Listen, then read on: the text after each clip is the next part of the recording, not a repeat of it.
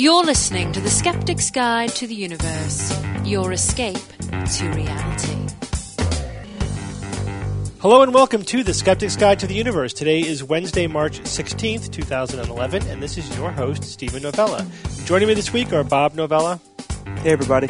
Rebecca Watson, Hello, everyone. Jay Novella, Hey, guys.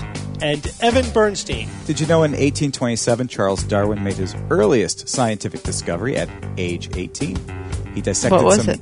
dissected specimens of barnacle-like marine organism called the Pelosian flustra. And that be, that's when he became very interested in biology and natural history and instead of becoming a doc a doctor, a physician like his father wanted him to be, instead he went and became a naturalist. Although apparently he couldn't stand the sight of blood. Which Well, there was also- that, and screaming from Right. Ant- What? So there was- the two went hand in hand often in those times. So you know, no. Blood and anesthesia. screaming. Yes, And that also started a, a, a, uh, lifelong love affair with uh, barnacles with for Darwin. In fact, he, most of his technical writing was about barnacles. Lifelong love affair with barnacles. Not something you hear very often. but look what it led to. I mean, that was really those were some of the first steps that led to you know bigger and more momentous uh, Right. findings later in life. I mean, you always wonder with things like that, or at least I do. Like, if so, if Darwin's life took a different course and he never developed the theory of evolution, you know, how long would it have taken for that theory to emerge from other minds and, and to, to rise to the prominence that it did? Like, where would we be today? You know, I know Alfred Rus- Russel Wallace. Yeah. Wallace, yeah. yeah, was- yeah, but he, he he was like ninety percent of the way there. He wasn't hundred percent of the way there. But so it would it would is it fair to assume that somebody around that time or that generation would have come up with uh, with those? Uh, Well, that's the thing. You, you you think so, and again, so again, the, the Alfred Russel Wallace certainly suggests that that idea was sort of ripe for the picking, and somebody would have picked that fruit. But you still wonder how different things would be because Wallace wasn't as wasn't as hooked in as Darwin was, and, and didn't have T. H. Huxley around, you know, to be his bulldog for him. So it's always sort of the, the personal side of science. Uh, you also wonder for you know I think it's even a bigger question for somebody like Albert Einstein, right? I mean, if Einstein didn't didn't live or his life took a different course, how long would it have been before we came up with relativity? Because that that that seems like he really you know pulled that out of. Um, you know his own personal genius. That, that I mean, obviously there, were, there were there were antecedents to that as well, but I don't think anyone was close to saying, "Hey, this is the way the universe really works." You know. It also Right. makes you think about what other discoveries came close to being made and didn't get the funding, or the the scientists didn't get to Yeah. publish, or you know that type of thing. Like you know, I think we're lucky that Darwin and uh, Einstein did what they did, but you know, it's just it's kind of a crapshoot in a way when you talk about someone like Einstein. But Jay, why do you say Einstein? yeah, that's so Einstein. weird. yeah, It's Einstein. That's what I was What's going to ask. Einstein. Einstein. Einstein. I think maybe I think I think maybe you're being overly influenced by uh, Ayn Rand or something. That's the weirdest Steve, thing I've ever figured heard. me out. I just read The Fountainhead, and I just can't get that, you know, that cadence out of my head. No, I don't know. Wow. I don't even hear that when I say his name. I don't hear me say that. I hear me say Einstein. you just What? said it again. Forget that nuclear crap. I know. I, Yeah, you actually said nuclear, didn't you? By I the do. way? I That's do it. it. That, That's- Oh my I say it that way proudly. Nuclear. nuclear. No, no, you have to George Bush it. Nuclear. Nuclear. Um, all right, let's go on to some news items. We, Ah. we have to talk about the the massive earthquake in Japan. Yep. Oh, yeah. Yep. Uh, be, before we do, I you know hopefully this will stem some of the emails. I have to say, of course, we take major disasters like this very seriously, and we we certainly feel for you know all of the people who have been you know killed and displaced and homeless because of this. This is a very serious situation, but we we, we do want to talk about a couple of skeptical angles to uh, come out of this. Later in the show, we are going to ha- actually have a physics lesson by a, an actual nuclear engineer to talk all about the uh, the nuclear power plants in Japan. But, first, we're just going to talk about the earthquake itself, which kind of follows up on our discussion from last week, right, Rebecca? Yeah, this uh, this supermoon stuff just um, keeps going and going and going. You know, a few weeks ago we mentioned Ken Ring and his um, quack theory that earthquakes can be caused by by the moon, And then, of course, the Christchurch earthquake occurred, and that brought him right to the forefront. And then uh, the this Japanese earthquake has happened, which once again has people asking whether or not Ken Ring can predict earthquakes because he was uh, predicting more earthquakes to come um, in March, although he wasn't. Uh, he, he didn't predict any to come this early. Um, he predicted earthquakes around the time of the supermoon, which is the moon at its closest uh, orbit to Earth. The moon, of course, orbits in an ellipse, and so therefore the its distance to Earth changes over time. Um, so a lot of people have said, well, you know, the supermoon is coming up, and so all these earthquakes must have something to do with it. Well, they don't. It has nothing to do with it, as listeners to this podcast probably could have guessed. In fact, the moon was uh, not at its closest orbit to Earth at the time of the earthquake in Japan. In fact, it was actually slightly further away than it usually is on average. So it really seriously had nothing to do with the moon. And if you go to Ken Ring's website and his uh, Twitter feed, for instance, at Kenring Weather, he did not predict anything to do with this earthquake, which appears to be the largest that's ever hit Japan within recorded history and maybe in the top five largest earthquakes that have ever been recorded. You'd think that if Ken could actually predict earthquakes using the moon, this one would have been somewhere on his radar, and it's nowhere. All he's ever mentioned about Japan in the past several weeks is an update to his Twitter feed on March 14th, well after the uh, the major earthquake, saying potential for serious earthquake activity today in Japan, Indonesia, Hawaii, and South America. No kidding. Japan has been experiencing serious, uh, serious aftershocks ever since the 9.0 earthquake. However, on that day that he tweeted on March 14th, they the the 6.0 earthquake they had actually wasn't the largest of the aftershocks they were experiencing. So he didn't even really get that right. Um, so you know, rest assured that that is still quackery, and you cannot predict earthquakes by the moon. Rebecca, didn't he um, say something about March 17th or March 27th? There was a prediction. March 20th. Yeah, March 20th is the date that he called out after the Christchurch earthquake. He said that the next major earthquake would be on March 20th.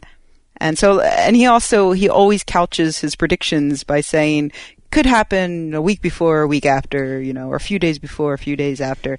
So this sort of I, th- I, think leads people to think, well, he said March 20th, but could be a few weeks before, and that counts, but yeah, it doesn't count. You know, well, it not, doesn't count because, as you said, the the moon's distance from the Earth, if that's your criterion, that varies over weeks. You know, that, right? That, it mm-hmm. makes it, absolutely no sense. Yeah, yeah. and you know, and even if even if it it could, um, this p- provides a very good example of why it's perfectly useless. Um, you know, right. to to say major earthquake on March 20th. Well, that didn't help anyone in Japan, did it? Uh, and not because no one takes Ken Ring seriously. It's because it's so vague as to be utterly useless. It's and it's vague are earthquakes all the time. Right. It's vague for the express purpose of being able to fit a multitude of situations so that he yeah. can always consider himself right. Exactly. Uh, Bob, tell us about uh, time travel in the Hadron Collider. All right, so who doesn't like time travel, right? I'm Jay. I know you and Steve and I were huge fans of time travel, and most of the time the scenarios are clearly fictional. You know, you've got things like flying DeLoreans or whatever. Most of the time. um, all right, almost all the time, but occasionally, and I love it when real science real scientists speculate on time travel based on a foundation of real hard science. That's that's what I that really gets me interested.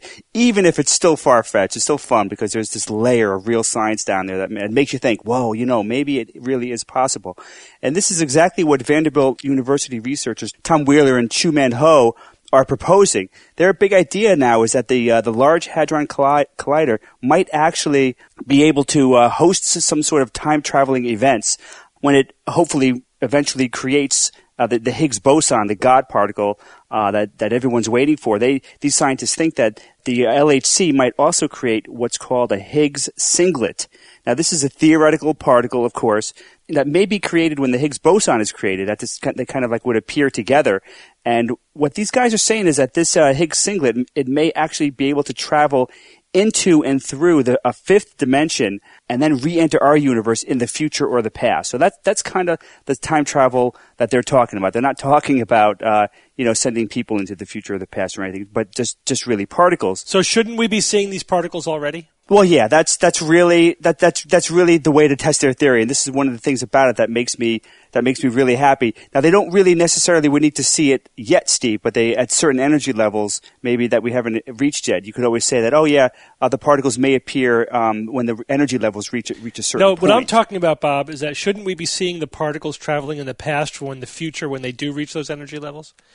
Yeah, well, yeah, that, and that's really the way that they that you test this thing. That because if you could actually, if they could actually come across these Higgs singlets appearing spontaneously without any without any real reason for them to appear, or not even just the Higgs singlets. Or you would also need to see like their decay products, whatever they are. I'm not sure what they are, but even if you see their decay pod- products appearing spontaneously, um, then they could have been produced in theory by collisions that haven't taken place yet, but collisions that occurred in the future, and then uh, the, the effects of the collisions travel back in time. So for me, that's one of the most exciting things about this because we have an actual prediction. It is an actual prediction. Right. And if they discover this, if they see these particles, then it would pretty much tell you, it would, it would pretty much vindicate their theory. But not only that, um, it's not just this theory that they're throwing out there. If you look at their theory, though, it would also vindicate string theory and M theory, which also makes this extra exciting because and one of the big problems, of course, with string theory and M theory was that uh, how do you test these things? You know, you would, you know,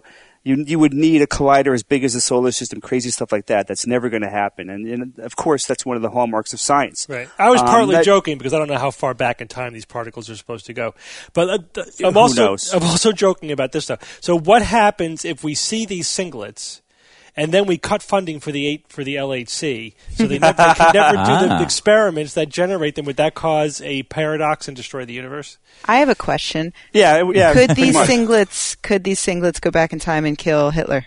They're so tiny that uh, he wouldn't even notice them. The other cool thing about this, guys, was the whole idea of M theory, the support for their for their idea, and, and what you know, what is this fifth dimension, right? I mean, what are they talking about? They're not. They're, are they, did they just pull that out of their butts? Isn't that a, isn't that a music group? I know. I think it's the next big movie uh, God. fad. Five Oh, D I- classes. Five D. oh, shit. 5D. But you show up to the movie and it started 20 minutes ago. Ah, Yeah, but you've missed all the Oh, man. ads, so it's a bonus. But I like the ads. I like the previews. I knew you were a freak, Bob. Yeah, let me just qu- quickly. Um, I promise it'll be quick. Over M theory because this is kind of the foundation of this whole uh, extra dimension that we're talking about. M theory. Um, M theory. M theory um, is basically a theory of everything. Um, the M stands for lots of different things. It could be membrane, or mystery or master theory. It's kind of it kind of stands for whatever you want it to stand monster. for at the time. Cool. That, that's um, that's good with me. So it basically M theory is a union of all the uh, existing string theories. Uh, they kind of threw them all together, and they all seemed like manifestations of one big overarching M theory. Now M theory is pr- actually pretty f- more developed than I even thought, and it could actually account for all the properties of all the known subatomic particles and forces. And when they put all that together into this one big eleven-dimensional uber theory, so this kind of led to the idea of our universe, which you could see of you could think of as a four-dimensional membrane or brane uh, enmeshed within this other multidimensional space-time that they call the bulk. Their idea is that, that everything in our universe, all the particles and everything that we know are stuck to our brane, our four-dimensional brane, and they can't get out of our brane. They can't move extra-dimensionally.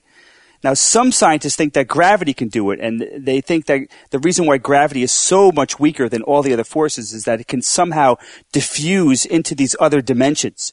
So the idea here is that this Higgs singlet may also be an exception, and that um, it only responds to gravity and not any none, none of the other forces that we know and love. But the Higgs singlet could also somehow leave our brane and go into these other dimensions, and that's so. Then when it's created, in the collider, it could leave our brane and go out into the, you know, the bulk or whatever they call it, and then come back into our brane somehow, and then where we would see it, but it would come back in the past or the future. So that's kind of, that's pretty much a, a good overview of what, of what they're talking about. The problems I see though, I don't know, they're kind of obvious, if, especially when you look at some of the quotes these guys are throwing around. Weiler said stuff like, um, one of the attractive things about this approach to time travel is that it avoids all the big paradoxes. Because time travel is limited to these special particles, it's not possible for a man to travel back in time and murder one of his parents, and you know all that story.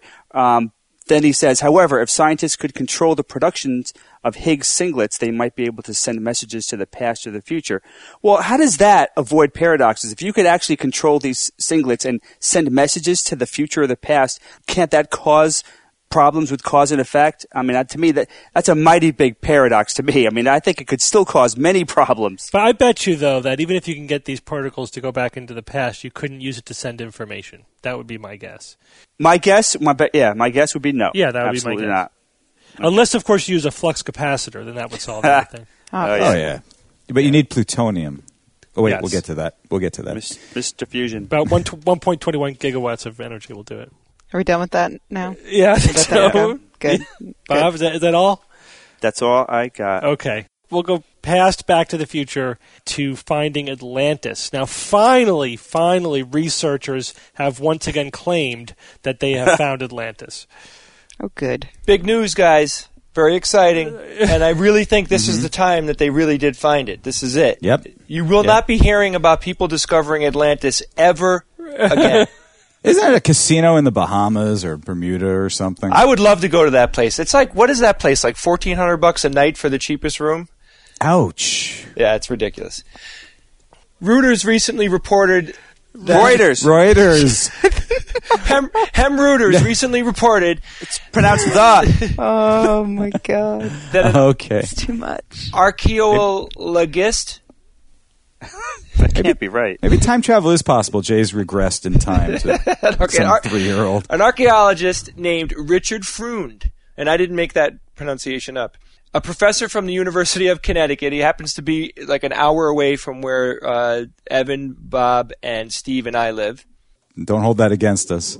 He has found the ruins of Atlantis, the real ruins of Atlantis. For those of you who don't know what Atlantis is, it's a legendary island, supposedly in uh, the Atlantic Ocean, west of Gibraltar, west of Gibraltar, uh, that sunk beneath the sea, oh, about 9,000 years ago, at least. That's uh, that's basically what uh, I, I found date, dates from 9,000 to 17,000 years. Uh, people have speculated that uh, what what made Atlantis sink, guys. Nothing because it doesn't exist. Bad Right answer. answer. Superman. People people Plato believe, made it sink because he wrote yeah, about Plato's mind. Yes. people actually believe that it, it was volcanic eruptions, earthquakes, floods, and uh, this has been speculated that it originally came from Plato, who wrote about it. But I did find someone on the web say that it's actually been referenced in six or seven places, even before Plato, where maybe he got it from. But I couldn't really it. No, verify that's not that. true. That's not true. That's Okay. it's people looking for you know looking for any kind of reference that they can then retrofit and say, oh, that was a reference to Atlantis. But no, I mean it's clear from the historical record that Plato made it up as a mythological place that was an example of the evil empire. Right, that the shining city of of Athens uh, could be contrasted to as just as a moral discussion. It, it, it was clear that it, he didn't mean it as an actual historical reference. There's no other reference to Atlantis contemporarily. You know, maybe there was some kind of story floating around that he latched onto, but there's there's you know nothing in the historical record to indicate that anybody at the time thought that this was real history that they were talking about. So it's not impossible. It's just it's just really really unlikely, and it's it's uh, to, to, uh, a little silly to use Plato as a historical reference when that's not you know again it's like referring to a Superman comic book of today as a historical reference. right. It's just not the way it was used. Did you guys know that some people even believe that uh, Atlanteans were extraterrestrials? Did you ever well, hear yeah, that? I mean, th- Because people will literally believe anything. So yeah, I did. I guessed that. They said um, that that these Atlanteans uh, who were not from Earth uh, destroyed themselves after long after they had built Atlantis with extraordinarily powerful, you know, devices like like nuclear weapons or whatever. So one other quick interesting fact about Atlantis was that it was thought to be a very advanced civilization technologically and also, you know, like an idyllic type of society. Yeah, which actually contradicts what Plato said. I mean, Plato used it as an example of a decadent, evil society, not an idyllic society. That's that's actually a really good like point. the evil Steve. galactic empire. Yeah, basically. So Richard Freund, the head researcher, again getting back to him, has claimed that uh, Atlantis actually was sunk by tsunamis, and it it really does. Um, it's just a coincidence that what what just happened with Japan happens with this report because he's actually been working on this theory for two years. His team used satellite photography of a suspected submerged city to find the site just north of Cadiz, Spain. They claim to have found that in the marshlands that, that are you know pretty pretty uh, significantly large and do go inland quite a ways. Uh, marshlands called uh, Doñana Park, and they're what they think they found is a multi-ringed ancient city. And basically, he just came out saying that that you know it's it's proof that Atlantis existed. So they went to to all these locations and and used a combination of deep ground radar, digital mapping, and underwater technology to survey the site. And they they used you know pretty state of the art equipment from what I could gather by doing research online. They claim that he that uh, found a series of memorial cities, and I'd never heard of this theory before. This is this is definitely new. These memorial cities were supposedly, and this is all his speculation, supposedly built in Atlantis's image by the Atlanteans that survived the tsunami.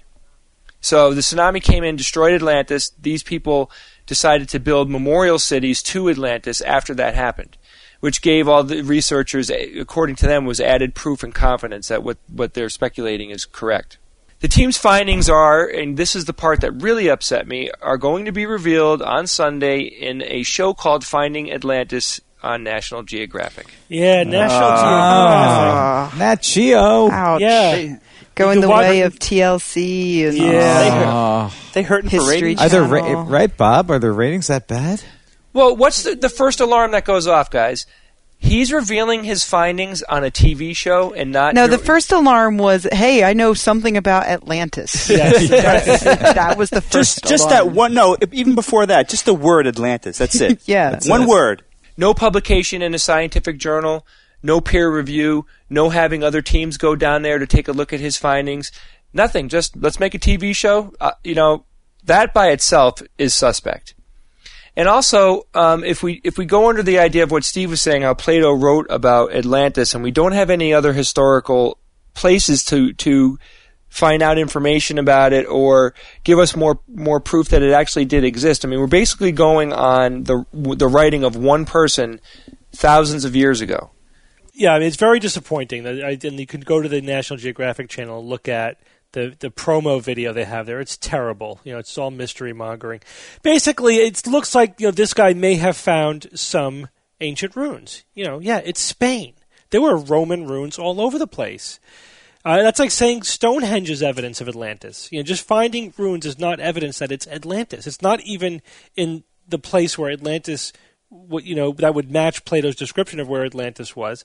Um, so that's why he has to then further hypothesize. Okay, this if this wasn't Atlantis, this is a city that was built by Atlanteans who survived the sinking of their of their island. I mean, so that by that logic, you could you know ruins anywhere in the area you could say are, are, are potentially uh, ruins of, of Atlanteans, if not Atlantis. It's it's what they don't have are actual artifacts, right? They don't have anything, any actual evidence that would link it to either nine thousand years ago, as opposed to say you know two or three or thousand years ago, and, and nor do they have it. Uh, uh, do they have evidence of any technology that's not appropriate for the time? You know what I mean? They don't have anything. They don't have anything. All they have is ruins in Spain, which They is have not two- evidence of Atlantis. Two little statuettes. They have they, they did find those, and you know they they dated them at around two thousand years. So they definitely couldn't have even been in the time frame of when Atlantis Right. was Right. suspected to exist. So you know what? That's I- evidence against their hypothesis. Exactly. I, I completely agree with Steve. At this point, speculating that the people that built this city, we built this city, God get me out of the 80s.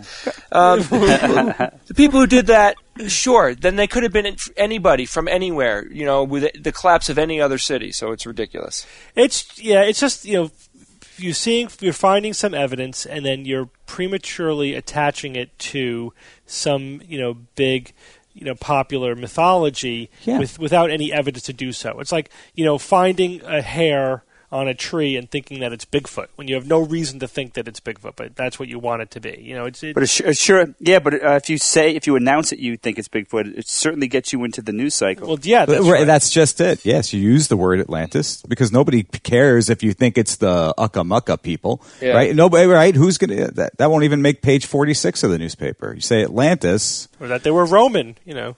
One last quick news item, uh, and that is that registration is now open for TAM nine.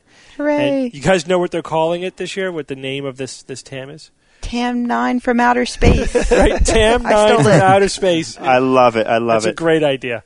Yeah. And they're going to have an, an astronomy theme. I mean, there's going to be all the usual, you know, uh, topics and players there, but uh, but there, there's going to be a strong uh, astronomy, I guess, sub theme there, and uh, that's because the keynote speaker is going to be Neil deGrasse Tyson, who is totally Awesome. awesome.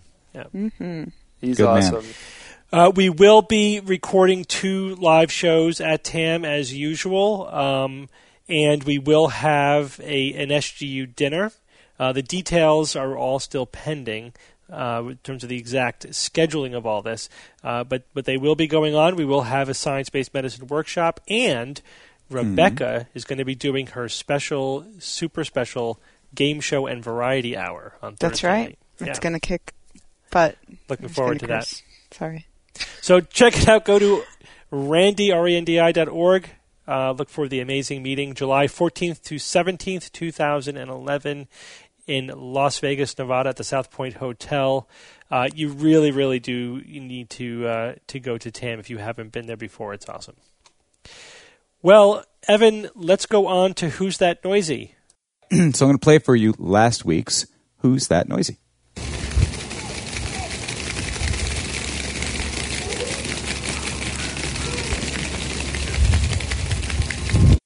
A lot of guesses this week. That is That is a flock of geese running down a paved street, which All right. apparently is a very popular video on YouTube.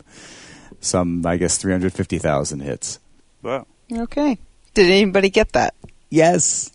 of course Wow. they did. We have the sharpest audience in did. all of radio and podcasting. It's true. Astro Skeptic from the message boards was the first one to guess correctly. Astro Skeptic. Astro Skeptic. His first post, too, so well done. Ah. That was a good one. That was a good one. Yeah. What do you got for this week? Okay. Here is this week's Who's That Noisy?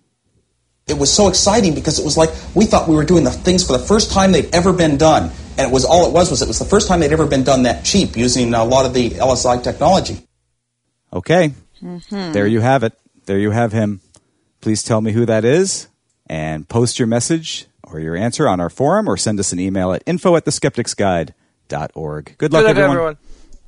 Thanks, Evan. Jay, don't step on my catchphrase, please. we have I've, I thought you I've been wishing forgot. people good. Do I ever forget that? Not don't once. Lol. We have a few questions this week. First, we're going to start with some corrections, uh, beginning with our good friend Magellan. Ferdinand Magellan, Ferdinand. Maybe your good friend. born in 1480 and died 1521. 41 years old. Or 40. Ah, Piker. Just the Portuguese explorer. His expedition of 1519 to 1522 was the first expedition to sail from the Atlantic to the Pacific Ocean, uh, and the first to cross to the Pacific. Now, what we got wrong is last week is that we had mentioned that Magellan was the first one to circumnavigate the globe, and that's actually not true. Uh, he died uh, along the way. What did he die of? Twenty-one. He died of Moida Dynamite. Killed during the Battle of Mactan in the Philippines. Did Yeah. they keep his body on board though? Because technically, maybe he's still circumnavigated. Unfortunately, no. And you would, you would, you, I, I would think that that might count in some sort of macabre way. I guess Bob would have to tell us. But no, unfortunately, during that battle, they uh, took hi they took him, they killed him, they kept his remains, and they refused. Although they tried to parlay to get his remains back, uh, his crew, uh, they uh, the the natives refused. So he was never returned. so he didn't I make see. it, but some members of his crew, who nobody remembers the name of, were the first people to circumnavigate, actually physically circumnavigate. Well, someone remembers the name because they emailed it to us. Juan Sebastian Elcano. That's the guy. He took over command of the expedition after Magellan's death. And at the very end of the expedition, when they arrived home, they started with 237 men and five ships. Only one ship came back with 18 people on board. Whoa. This, the mission was deemed a success by the king. by the king. there we go. So there's, there's your correction. And we got some interesting feedback on Jay's discussion of DNA computing. So one of our listeners named Steven Salzberg, listen to this guy's title. Director, Center for Bioinformatics and Computational Biology at the Horvitz Professor of, of Computer Science, and the, his name of his building has a, a cooler title than even I do. Biomolecular Science Building. Has better credentials than I do. So, um, Steven wrote me after we had talked about the DNA computing last week to inform me that the information that I researched off the web is basically a bunch of BS. Well, it, it's it's biased. I mean, it's it's it was very promotional. Well, he did he did say that there are a ton of websites. There's like a culture uh, uh, that you could find on the web of people talking about DNA computing, and from what he wrote, it seemed that he wasn't surprised that that's what I stumbled upon. And you know, admittedly, he is someone who does this for for a living, and you know, he wanted to clarify some of the facts that we got wrong. That when the DNA DNA computing concept came out, uh, it came out in 1994. It was a paper that had been writ- writ- written by a man named Len Adleman, and it was a pretty amazing discovery that he made, or, or you know, a concept that he had come up with. But since then, it's you know, 17 years after the fact, things have really not progressed that much. And, as a fact, they have found reasons why DNA computing isn't really going to be what it had been predicted to eventually get to. And then he did go in to list the problems. He said there's there's a ton of reasons why this is really isn't going to hit the mark. One of them is that the the amount of time the DNA computing would take is way too long. It's it's very slow, and as it gets and as it scales up, it, it gets slower and slower. I asked him matter of factly if there was any hope that DNA computing would one day get to where some of these scientists have predicted, and he, he basically said, No, I don't think there's any hope that this will ever work in a practical sense. In fact, I don't think we even want to try DNA DNA computing. DNA molecules are quite large, and we're much more likely to create even smaller devices that do preci- precisely what we want and that are on the same scale or even smaller. The slowness seems to be a deal killer. Yeah, he made it sound like it's, it's it goes way beyond technical hurdles. It's more of a fundamental limitation that Yeah. you can't get around. So that just kills it. Right. So that was very disappointing to hear that. It wasn't. Well, I want to, I do want to get through a couple of other questions. The, I think these are both uh, good questions. The first one comes from James from New York, and he writes, "The other day in my high school class, ambit energy came up because a few of the students have parents in the program. It was explained, and my first reaction was, this is a pyramid scheme and fraud. But I didn't have any evidence to back it up. Now that I've read the website, it seems like it's clearly fraud. How do you guys recommend I tell these guys that their parents, even if they are making money, are part of a scam? All right, I spent a long time researching the whole ambit energy thing. This company is, in fact, a uh, multi level marketing company, AKA pyramid. aka scheme. pyramid scheme. right? AKA MLM. MLM. Oh, They're- now they're right. calling it network marketing. That's the that's the term they're using for it. Every time they soil one term, they move on to the next, like locusts. Yeah. or rats. multi-level marketing in many states is illegal, uh, but it's defined as uh, if all you're doing is collecting money from your so-called downstream, if you're not actually selling something to the public, that's technically a pyramid scheme and it's illegal. But but multi-level marketing itself is legal as long as you're selling a product. So Ambit Energy is selling a product. What they're doing essentially is selling energy, is selling your electricity or your natural gas. They're they're not really providing it themselves. They're just um, brokering it, I guess. They're they're buying it Yeah. on the open market and, and brokering it. They're they're doing this in Texas, New York, Illinois, and Georgia because those are the states that have deregulated the power industry. The- the- you know the companies that deliver this. So you know, you guys remember Enron? Oh, sure. So that was Faintly. yeah, that was in Texas, right? That was a similar thing. Yes. You know, they they were a, that was another company that was uh, you know brokering energy. I don't think they were doing they weren't doing this kind of thing. They weren't selling it to individual consumers with a multi-level marketing you know uh, scheme. So the, the, the Ambit Energy thing, uh, what they do is they you know you have to pay for the right to sell the energy, and uh, you have to. I think it costs four hundred dollars, and then you pay some like twenty five dollars a month for a website, which is seems like it's almost a necessity, and you get that money back if you can get enough other people to sign up with you. Of course, you know the, these the reason why these multi level marketing uh, scams fail is because you know you can only go so many iterations before you run out of people in the world you know and so you, it's not sustainable. And the only people who really make money are the people who get in very early early and are at or near the top of these companies. Everyone else it, you know loses money you know like greater than 95% of people lose money and those are the people who are feeding the money to the people who are making it near the top right? Someone's got to be losing that money and there's there's usually very little actual selling going on, although there has to be some in order you know not to be considered a pyramid scheme. Uh, I there was a lot of conflicting evidence uh, on on uh, from what I could find on the internet, um, and what I also found was that Ambit Energy, they're called consultants, right? The salesmen are very active in flooding the internet with promotional information. And whenever there is any kind of negative information, either a complaint or a critical article, they flood the comments. You know, with how wonderful it is, and all of their their you know sales speech, and also some really nasty personal attacks against the people who are criticizing them or complaining, or essentially customers complaining about the service that they got. It sounds eerily similar to the, kind of what some Scientologists do. Well, it's a, in, Yeah. that, in that it's a really aggressive. I mean, uh, I, I find this a lot. Like I notice, you know, having blogged for a number of years, whenever I blog about a product, I- invariably a salesperson from the company shows up in the comments to, to defend themselves. Yeah, and that's actually becoming big business now, not just amongst scam artists, but amongst all businesses. And it's actually quite worrying that this this sort of um, Technique. yeah techniques such as like astroturfing, for, ins- for, in- for instance, which is companies, large companies that are able to uh, make blogs and things like that that look like it's grassroots support Yeah.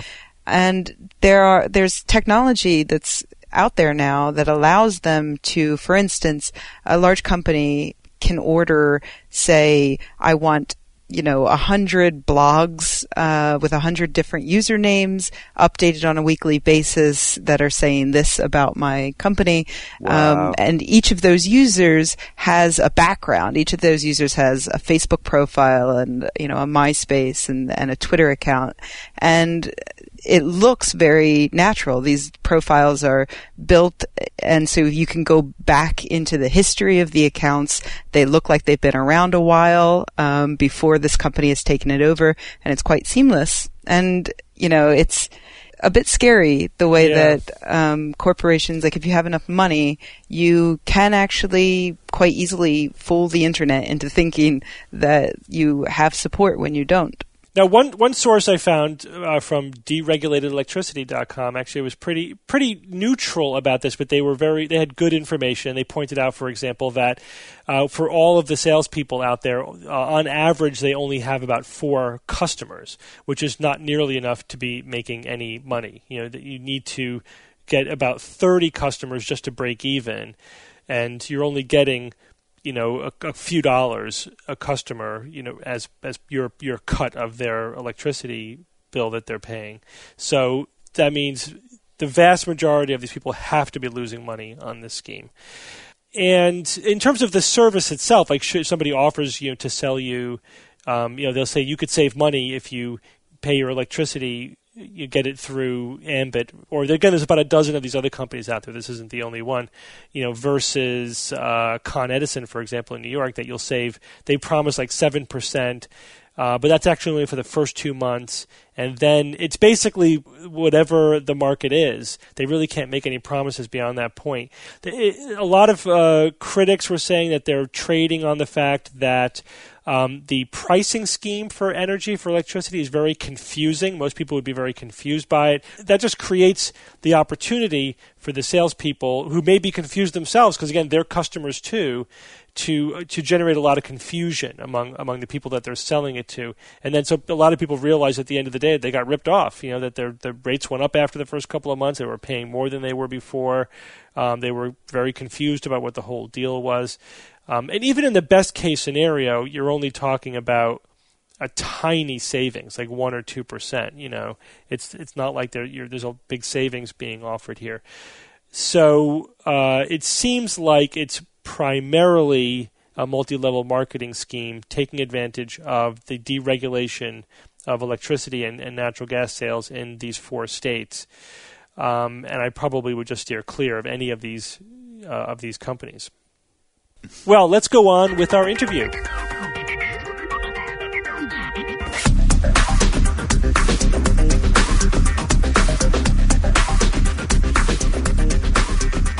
Joining us now is Mark Mervine. Mark, welcome to the Skeptic's Guide. Good evening. And Mark, you are uh, a I don't know if nuclear engineer is the right word, but you worked in a nuclear power plant in the Navy and two commercial power plants, and you served on a nuclear submarine. So you have a, a lot of experience with nuclear power plants, and that's what we want to talk to you about this evening. So thanks again for joining us. Uh, so, first, um, we actually want to get into a little bit of detail, maybe go beyond the kind of treatment that uh, the, the TV news shows are giving for this. The reason why we're talking tonight is because of the the problems with the nuclear power plants in Japan following the earthquake and tsunami. So, can we first start by just getting a, a quick technical overview of how a nuclear power plant works? I think the, the best way to describe this is to give people a, a basic understanding of how any large power plant works. So I think a lot of people are surprised to find out that most large power plants work by generating steam, which in turn turns a turbine, a very large turbine. And attached to the turbine, you have an electrical generator, which generates electricity. That electricity is then fed through a series of transformers and electrical switches and connected to the electrical power grid. The steam, uh, as it comes out of the turbine, has to be cooled and condensed back into water and then fed back into whatever the heat source is. And in the case of a nuclear power plant, we use uranium and through the fissioning process of splitting the uranium atom, create heat, which generates steam, depending on the design of the plant, either directly or indirectly, which turns the turbine and the generator, just as in any large power plant. Yeah, so the only difference is that nuclear fission is being used to generate the heat. But the, the but big difference is yeah. the heat source, correct typically what uh, nuclear fission process is being used in commercial uh, nuclear power plants? In a commercial nuclear power plant, the fuel is uranium. Naturally occurring uranium is about 99% uranium-238 and 1% uranium-235. The uranium-238 is not actually a fissionable fuel. Uranium-235 is. So what they do is they actually enrich the uranium to about 3 or 4% to create enough uranium-235 that it can be used as a fuel in a reactor. Um, all of this fuel ends up having plutonium in it because what also happens in a nuclear reactor is uranium-238, although it will not fission, will absorb a neutron, mm-hmm. and after a couple of decays, will become plutonium-239, which is also a fissionable fuel. So any uranium fuel that's been in a reactor for any period of time will also have plutonium in it. And also, so the, the heat comes from the, the fission of uranium 235, but then the fuel will still uh, undergo decay and create heat even after that, though, right? So the, the, the big concern that we've had in the past week with the reactors in Japan has been due to a phenomenon which is referred to as decay heat. So first off, when the reactor is initially shut down, it's pretty warm. The fuel is usually around 1100 degrees. The, the water is usually around 500 degrees. So first off, it's very, very hot to begin with, and it's going to take some period of time to cool off. But then the additional challenge that we have with the nuclear power plant is when the uranium is split, you create other elements which are radioactive and they decay. And in the process of slowly decaying, they release energy. They decay and they give off particles and those particles cause friction which generates heat. So for a long period of time, a fuel rod that's been in a reactor will have heat that needs to be removed until it's completely cooled. So, can you walk us through what's been going on with the nuclear power plants in Japan following the tsunami? The plant that we're all concerned about is the Fukushima 1 uh, nuclear power station. At that station, there are, are actually six reactors. All of these reactors are boiling water reactors that were designed and built in the late 60s and early 70s. Uh, let me start with the two that are probably at the moment, I won't say of no concern, but of less concern, and that are units 5 and 6.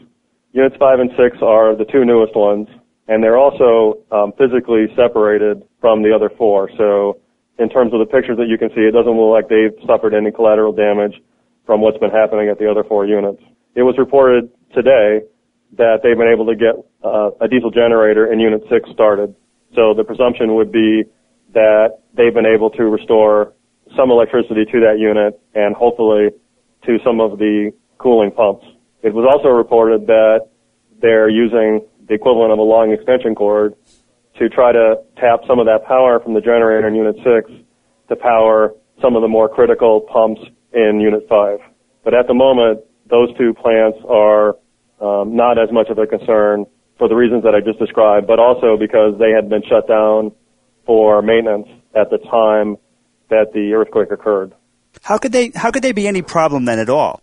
Because you still have um, either within the reactor vessel, depending on the state of um, fueling or defueling, you still are going to have fuel in that reactor, and you're going to have fuel in the spent fuel pool. And both of those, you know, depending on where that fuel is, needs to receive cooling. Because as we just went through, for a long period of time, mm-hmm. you're going to have that decay heat generated. Okay, so even a shutdown reactor, if there's fuel in there, it, it needs constant cooling to keep the fuel from Correct. heating up. Okay, Correct. and that's why they need to get the generators going because the, the, the power plants, ironically, don't have power because they're shut down and because the grid, I imagine, is shut down too. During the first hour after the earthquake, they lost the grid, but they still had power from their diesel generators. When the tsunami hit, the water flooded the diesel generators and electrical switchgear and caused all six units to lose complete electrical power, except for what they had in batteries. Mm-hmm. Now, now we turn our attention to units one through four, which are have been the subject of the news and are very problematic. Units one through three were operating at the time of the earthquake and automatically shut down. And as I just said, for about an hour, the emergency systems kicked in and everything was functioning as it should be. Unit four was shut down for maintenance and refueling at the time of the earthquake.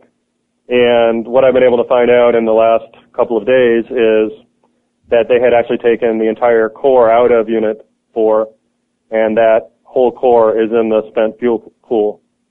We have uh, multiple problems going on at these units. In Units 1, 2, and 3, they were not able to maintain water level and pressure and it's been reported that there's as much as 70% fuel damage in Unit 1, 30% in Unit 2. No report on the amount of fuel damage in Unit 3, but given um, all of the evidence, there's also going to be some percentage of fuel damage in Unit 3. Mark, when you say when you say damage to the fuel, what specifically happened to it? We don't know what the extent of the damage is. We don't know if the fuel is blistered, if it's warped, or if it's actually partially melted. But in any event, we can hypothesize that there's been fuel damage in all three of those reactors. And in all three reactors, there have been hydrogen explosions. in units one and unit three, the explosions occurred as they were trying to reduce the pressure in the reactor vessel. And they were venting steam and they also were venting hydrogen. The reason they were venting hydrogen is the fuel rods are enclosed in a metal called zirconium. Zirconium has great properties for operating uh, in a reactor in terms of heat resistance, um, rust resistance, those type of things. So it's a it's a it's a great material. But at 2200 degrees Fahrenheit, which is well above uh, the temperature at which you would normally operate, um, normally that fuel would be on the order of about 1100 degrees when the, the plant is at full power.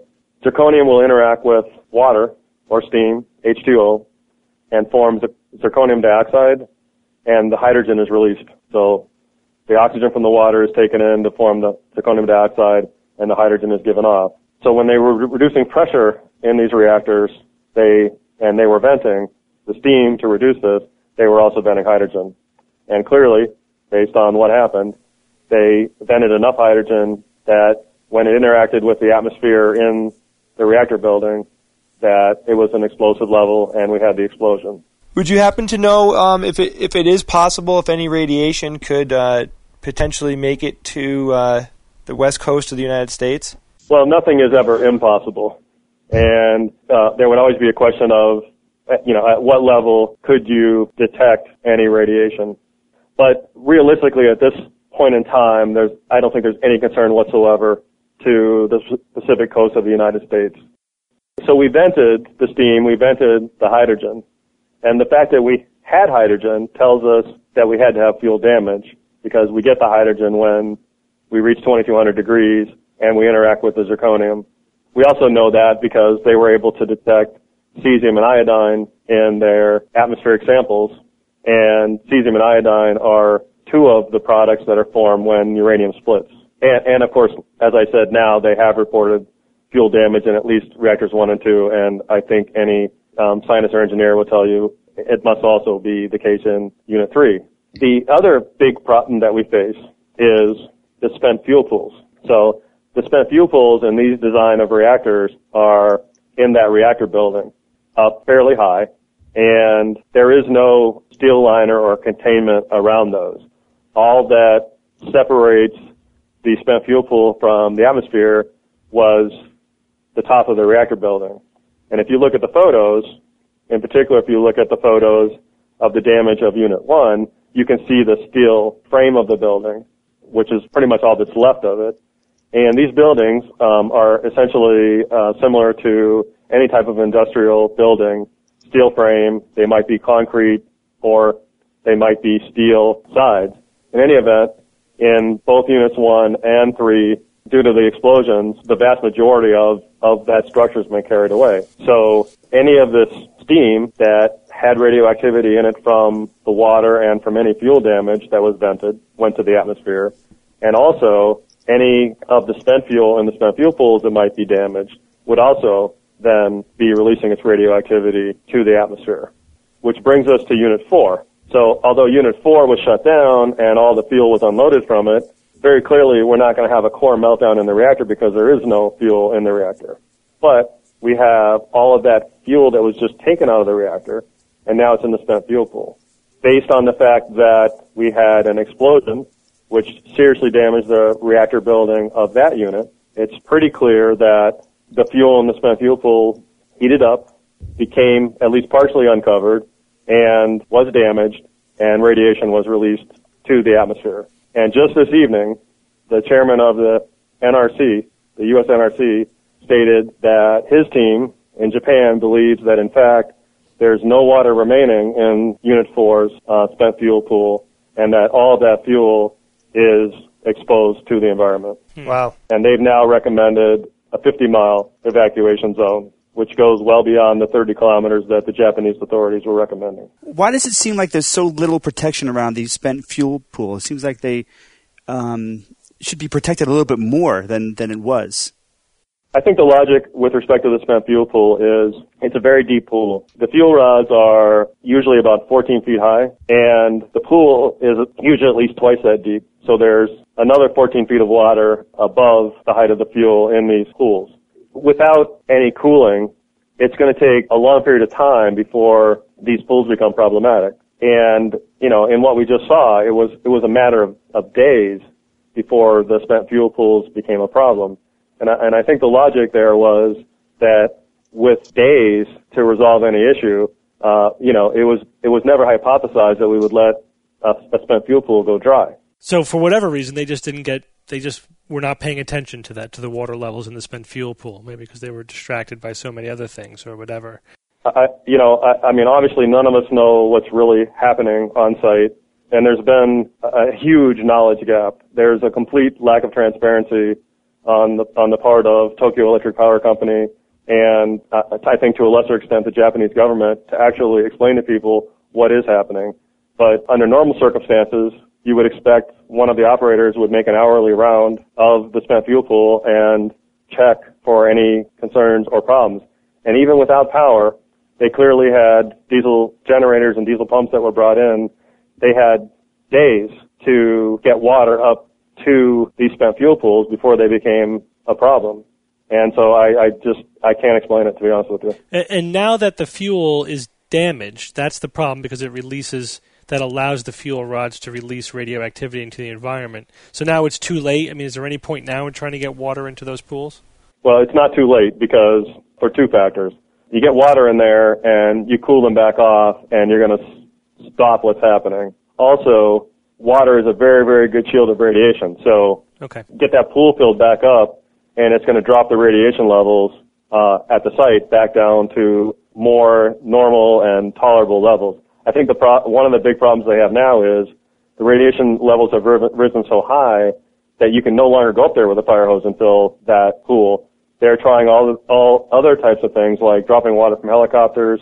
They brought in uh, police water cannons that are used in riot control, trying to find some way to get some water into those pools. Should use some of their robots. I'm not not sure they're tested for that, Bob. Hey, Spock's not available. So if I could summarize, because I know we covered a lot of territory, it sounds like the big problem. There's the the, the spent fuel pool in in, in uh, plant four, but the the the bigger problem perhaps is the uh, towers one, two, and three that were that were operating. Uh, when the tsunami hit, their backup cooling equipment failed, so the fuel, even though the plants were shut down, but the fuel was still getting hot from decay heat, even though they weren't critical, meaning there was no self-sustaining nuclear fission going on. But the backup cooling failed. They didn't really have a, a way of fixing that before they became so hot that you know they were res- releasing hydrogen, which ultimately led to uh, there's a few explosions, right? I think there was more than one. Yeah. And, and now there's some damage to the containment uh, facilities. So I guess at this point, I mean, have we seen the worst of it? Is there still the possibility that any of this fuel can heat up to the point where they will uh, become critical? As we've seen, the fuel does not have to be critical for it to be a big problem. All of these reactors were shut down. They were subcritical. It's the amount of decay heat that's generated that is very significant that is, is causing these problems. It's definitely too early to say that we've seen the worst of this because at that site there are seven spent fuel pools. There are one at each of the reactors and then there is a large common pool. And we need to ensure that um, all of those pools are refilled with water and kept refilled with water. And then, of course, we need to make sure that any of the reactors that have fuel in them also receive cooling. This is not cooling that you need for a few minutes or a few hours. This is cooling that you need for days and weeks and months. So we definitely cannot say that the worst is over. So, with, the condition that the fuel is in now, is there a possibility that um, if they don't adequately cool them, that they could become critical? And would that I would assume that would make the situation a lot worse if that happened. It, it's, it's difficult to give an answer to that because we don't know the condition of the fuel. If, if we take a worst case scenario, and normally if the fuel maintains its shape, even if it's blistered or warped a little bit, it would not be a problem because in these reactors, the control rods were fully inserted and the control rods have boron in them which absorb the neutrons and prevent us from having enough neutrons available to cause the reactor to be able to, to sustain itself. the concern is if the fuel melts, then you no longer have that geometry where where the rods are in between the different um, fuel elements and are in the exact position to absorb neutrons and prevent any portion of the fuel from being able to go critical. If the fuel melted and became a blob, it's possible that the blob could form in a way that part of it didn't have any of the pieces of the control rod in it, and that little piece could become critical. And that's why you should have picked up that not only are they pumping seawater in, but they're adding boron to the seawater. hmm The purpose of that boron is to absorb neutrons in the event that we have this uh, mal- malformation of the core such that the control rods are ineffective. Well, Mark, thanks for going over all of that with us. We really appreciate appreciate you giving us your time. All right, I hope it helped. All right, it did. Thanks a lot. Definitely. Thanks, Thanks, Mark. It's time for Science or Fiction.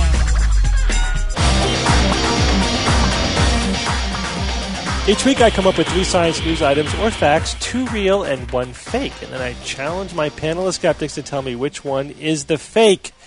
And of course, the listeners can play along at home or wherever they happen to be while they listen to our podcast. Yeah, play with yourself at home. Yes. As Evan does. Where else do you do that? Right. All right, you guys ready for this week? yes, you rat bastard. Here we go.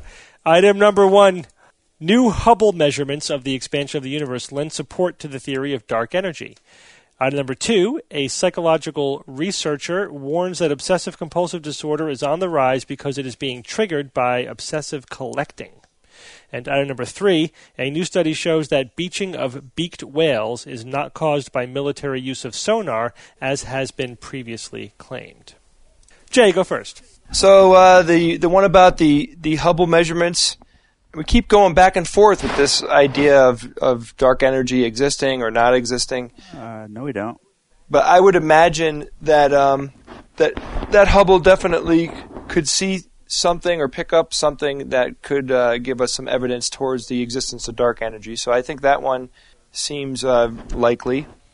Um, the second one about the psychological researcher um, and the compulsive disorder thing. This is uh, doubtful. I think it seems unlikely that uh, that be- people collecting things like that's making people become more compulsive. That's that's really strange. Like, I mean, is it you know is collecting an issue? Like, really? Like, I, I don't know. That doesn't seem right to me. And the final one about the sonar and the whales. I I could believe that sonar has an effect on whales, and I can also believe that it doesn't. There's really nothing about this news item that I think um, doesn't doesn't do anything. No no flags are going up on that one. So I think just out of these three, that the the compulsive disorder one seems to be the most fake. Okay, Evan? Hubble measurements, expansion of the universe, lend support to the theory of dark energy. I, I don't see why that wouldn't be the case, only because it's new measurements. Next one, the psychological researcher warns obsessive compulsive disorder is on the rise because it's triggered by obsessive collecting. Can that work reverse? Can obsessive collecting therefore be deemed diagnosed compuls- as obsessive compulsive disorder? Does it work backwards? I don't know. I'll have to find out. And then this the uh, last one, the new study showing that beached whales not caused by military use of sonar, and that as was previously claimed. Yeah, I haven't I haven't seen any news on that in a long time about beached whales. I'm not sure what to think about that one. Well, I'm kind of getting the feeling that that one's the fiction. I, there's uh, I, I don't know. I'm just getting a sense that that one's a little bit fictiony to me, whereas the other two are not. I don't really have a good explanation. So I'll say that. I'll say the beached whales one is fiction. Okay, Bob. Dark energy one and the Hubble.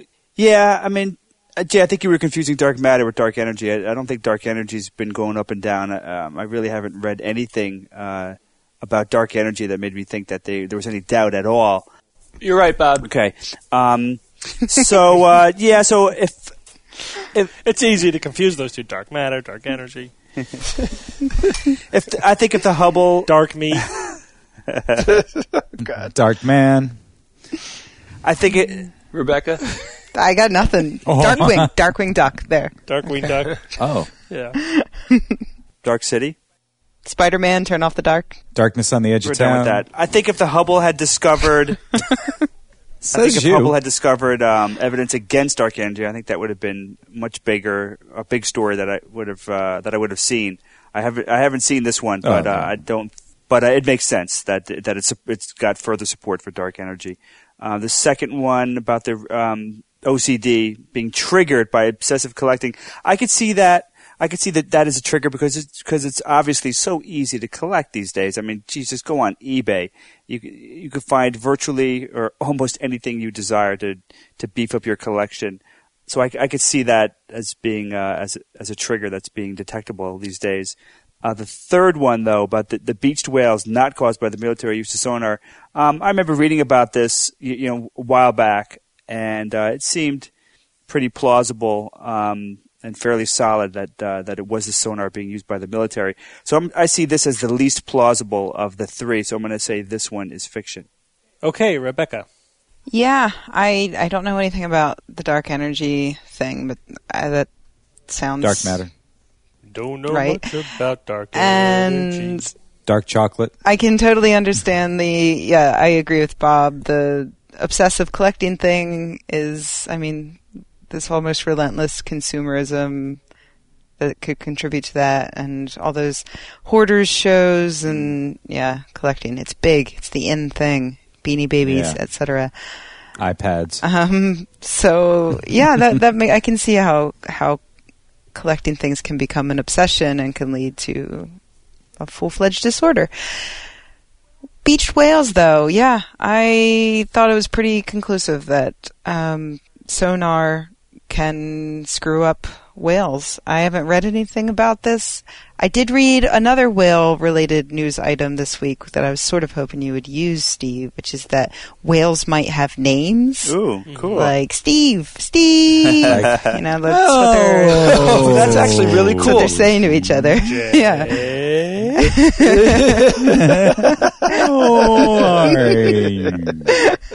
exactly. So um, I just wanted to get that in there. Okay, 'cause irrelevant. It's a great news item. Um, First names or last names? but I, I, so yeah, I think I think the sonar one Okay. is uh, fiction. All right. So you all agree that new Hubble measurements of the expansion of the universe lend support to the theory of dark energy. You all think that one is science, and that one is science. Uh, Uh-huh. Yes, I did not sweep you this week. And you're right, Bob. That the surprising news story would have been the other way around if it disagreed with the theory of dark energy. So dark energy comes from the late 1990s. I believe it was 1998 when it was first proposed. Huge. Uh, when yeah, when researchers realized, uh, you know, astronomers measuring the uh, rate of expansion of the universe noticed that it was in fact accelerating, mhm. which you know, according to everything we knew at the time, wasn't supposed to happen. so they had to come up with some explanation for that. So they said, okay, well, maybe there is this other repulsive, like anti gravity force in the universe that's actually accelerating stuff out um, similar to Einstein's cosmological constant, right, which was his sort of fudge factor for why the universe wasn't collapsing. Um, Dark yeah, fudge. so then he dark fudge. Then he got rid of that when uh, when Hubble discovered the universe was expanding. He's like, okay, okay, we don't need the the cosmological constant anymore. We don't need this repulsive force to keep the universe open. Uh, but then we, we discovered it was accelerating, not just expanding. Then it, that concept of a, of a repulsive energy had to be reintroduced, and that's where dark energy came from. Uh, you about to say something about? It? Yeah, just the uh, Einstein's cosmological constant was uh, t- a fudge factor to show that not only that it wasn't uh, shrinking, but it wasn't expanding as well. That was static, kind of. Right, gravity was balancing Right. out by this other thing. Yeah, right. Jay, what do you think of Einstein? Well, you know, it's funny. A lot of people mispronounce his name, and it's just ridiculous. I mean, everyone except me mispronounces his name. It's bullshit. Yeah. Everyone, even, Even he he did. did. So, for a little bit more background, when the expansion was first uh, discovered, an alternate hypothesis to dark energy was that, well, maybe that our section of the universe is at the center of a bubble of mostly empty space. If that were the case, then this acceleration could be an optical illusion. So, this was the bubble sort of hypothesis. However, the bubble hypothesis can only explain a relatively small amount of acceleration, but still within the error bars of, of observations. So if if the if the acceleration was at the low end of the range of possibilities, the bubble theory would be tenable. However, a lot of people think, yeah, but you know, you're saying that we're somehow magically at the center of this big bubble. It's it's kind of contrived. So I don't know that how popular it really ever was. Now, with the new Hubble observations show is that they're basically more precise measurements of the rate of expansion and acceleration of the universe, which narrowed the error bars and essentially narrowed them out of range of the bubble hypothesis, therefore eliminating this alternative to dark energy and supporting dark energy as sort of the last man standing as explaining um, the expansion. The bubble hubbub. The bubble hubbub. Yep. The Hubble. It's the, The Hubble, bubble Hubble hubbub. bubble yes. hub. Now we should have Hubble Hubbub. So, No, no, no. done. Bubble gum. We've maxed out. Put bubble gum on the end of that. No. Okay. No. Well, I guess we'll take them in order. So let's go on to number two. A psychological researcher warns that obsessive compulsive disorder is on the rise because it is being triggered by obsessive collecting. Everyone but Jay thinks this one is true. Jay, you think this one is fiction. What do you think, Steve? I think that this one is science. Yeah, of course. Yeah. so what is going on this year with science Jay, don't- fiction? The same thing that goes on every year. yeah, basically. Don't volunteer to go first, Jay. Wow. so How about that? Yeah, so uh, this is uh, researcher Francisca Lopez Torrecillas at the Department of Personality, Psychological Assessment and Treatment of the University of Granada, and she she you know points out that in fact diagnoses of obsessive compulsive disorder are on the rise, and she believes that the this is being triggered. So in susceptible individuals, not that it's being caused, but just but it's being Yes. triggered early in susceptible individuals because of uncontrolled collecting and obsessive shopping. So this, this she thinks this leads to um, so uncontrolled collecting is actually a disorder in and of itself, as is obsessive compulsive disorder, and as is shopping addiction. And of course, these are all kind of related behaviors. Um, and That show Hoarders is so yeah, hoarding sad. is different though. Hoarding is a separate, different pathology than just obsessive part of this, compulsive. It's, though, it's in the same you know realm, but it's it's a distinct. Because if you watch that, but if you watch that show, you you run across some of these people who absolutely are collecting certain types of things. yeah, they, they stuffing You're into right. their homes. I know some people you know perseverate on food. They can't throw any food out, but but generally speaking, they um they hoard pretty much everything. They have anxiety over letting go of anything. Whereas collecting is more specific things, like you you collect something, and then you get obsessed with finding more and more and more of those things. Now, she's careful to point out that uh, collecting in controlled amounts is actually psychologically very healthy. It can, you know, gives you something to do. It can teach people about categorization and and assessing quality and things like that. So it's it, it's not that collecting itself is is counterproductive, but when it becomes an obsession, when it you know takes over your life, that's when it becomes a disorder, and and it definitely is related to obsessive compulsive disorder because it's an obsession. And it is related to shopping addiction, which is interesting. I didn't realize that was a recognized disorder. It makes sense, yeah, acquiring new Shopaholic. things. Acquiring new things, yeah. yeah. Yeah. All right, all of this means that a new study shows that beaching of beaked whales is not caused by military use of sonar, as has been previously claimed, is fiction. Oh yeah.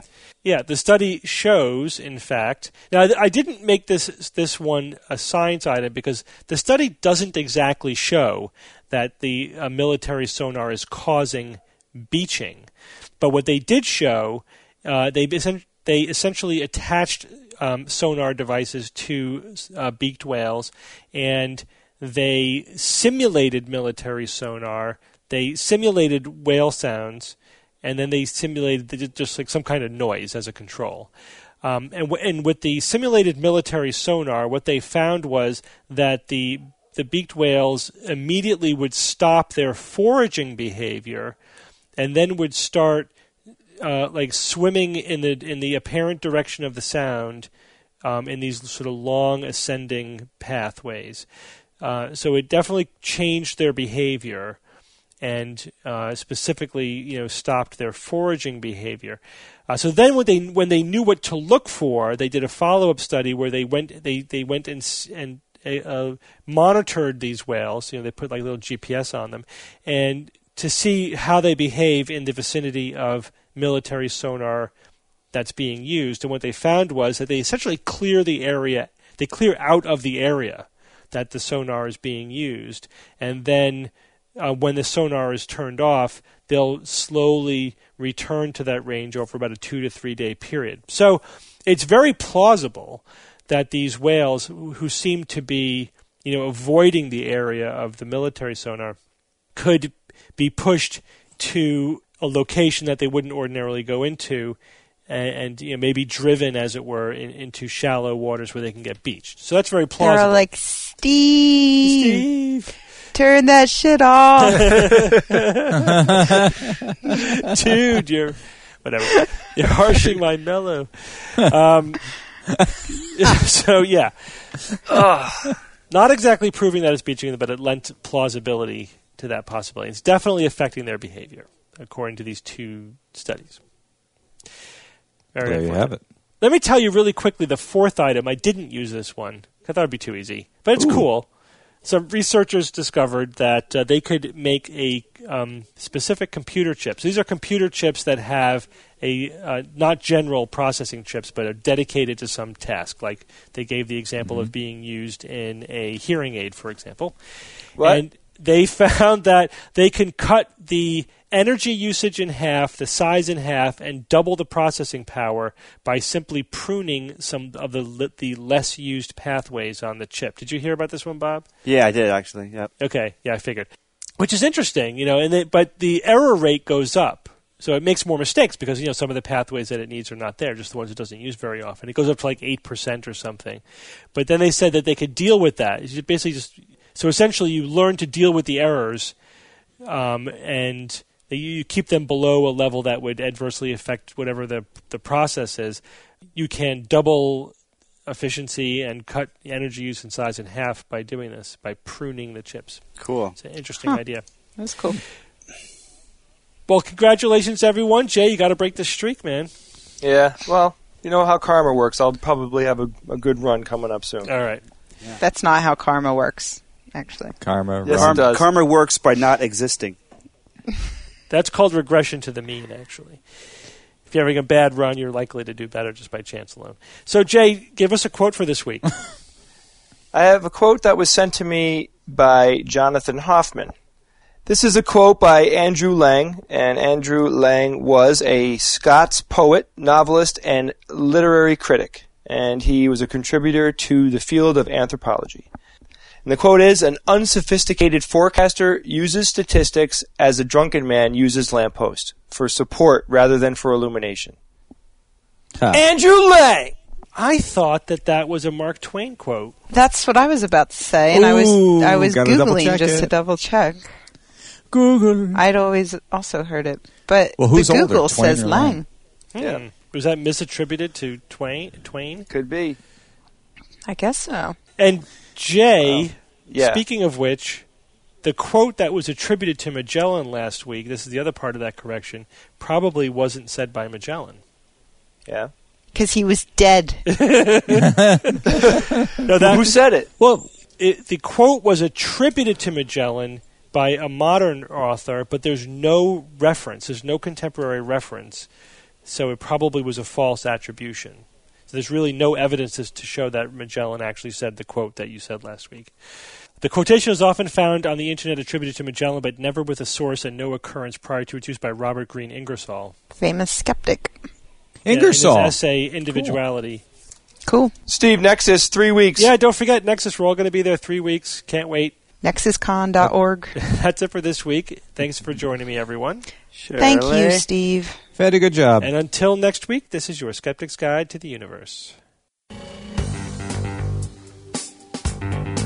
The Skeptic's Guide to the Universe is produced by SGU Productions, dedicated to promoting science and critical thinking. For more information on this and other episodes, please visit our website at www.theskepticsguide.org.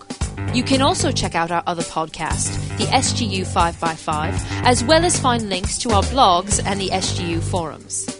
For questions, suggestions, and other feedback, please use the Contact Us form on the website or send an email to info at theskepticsguide.org. If you enjoyed this episode, then please help us spread the word by leaving us a review on iTunes, Zune, or your portal of choice. Theorem is performed by Kineto and used with permission.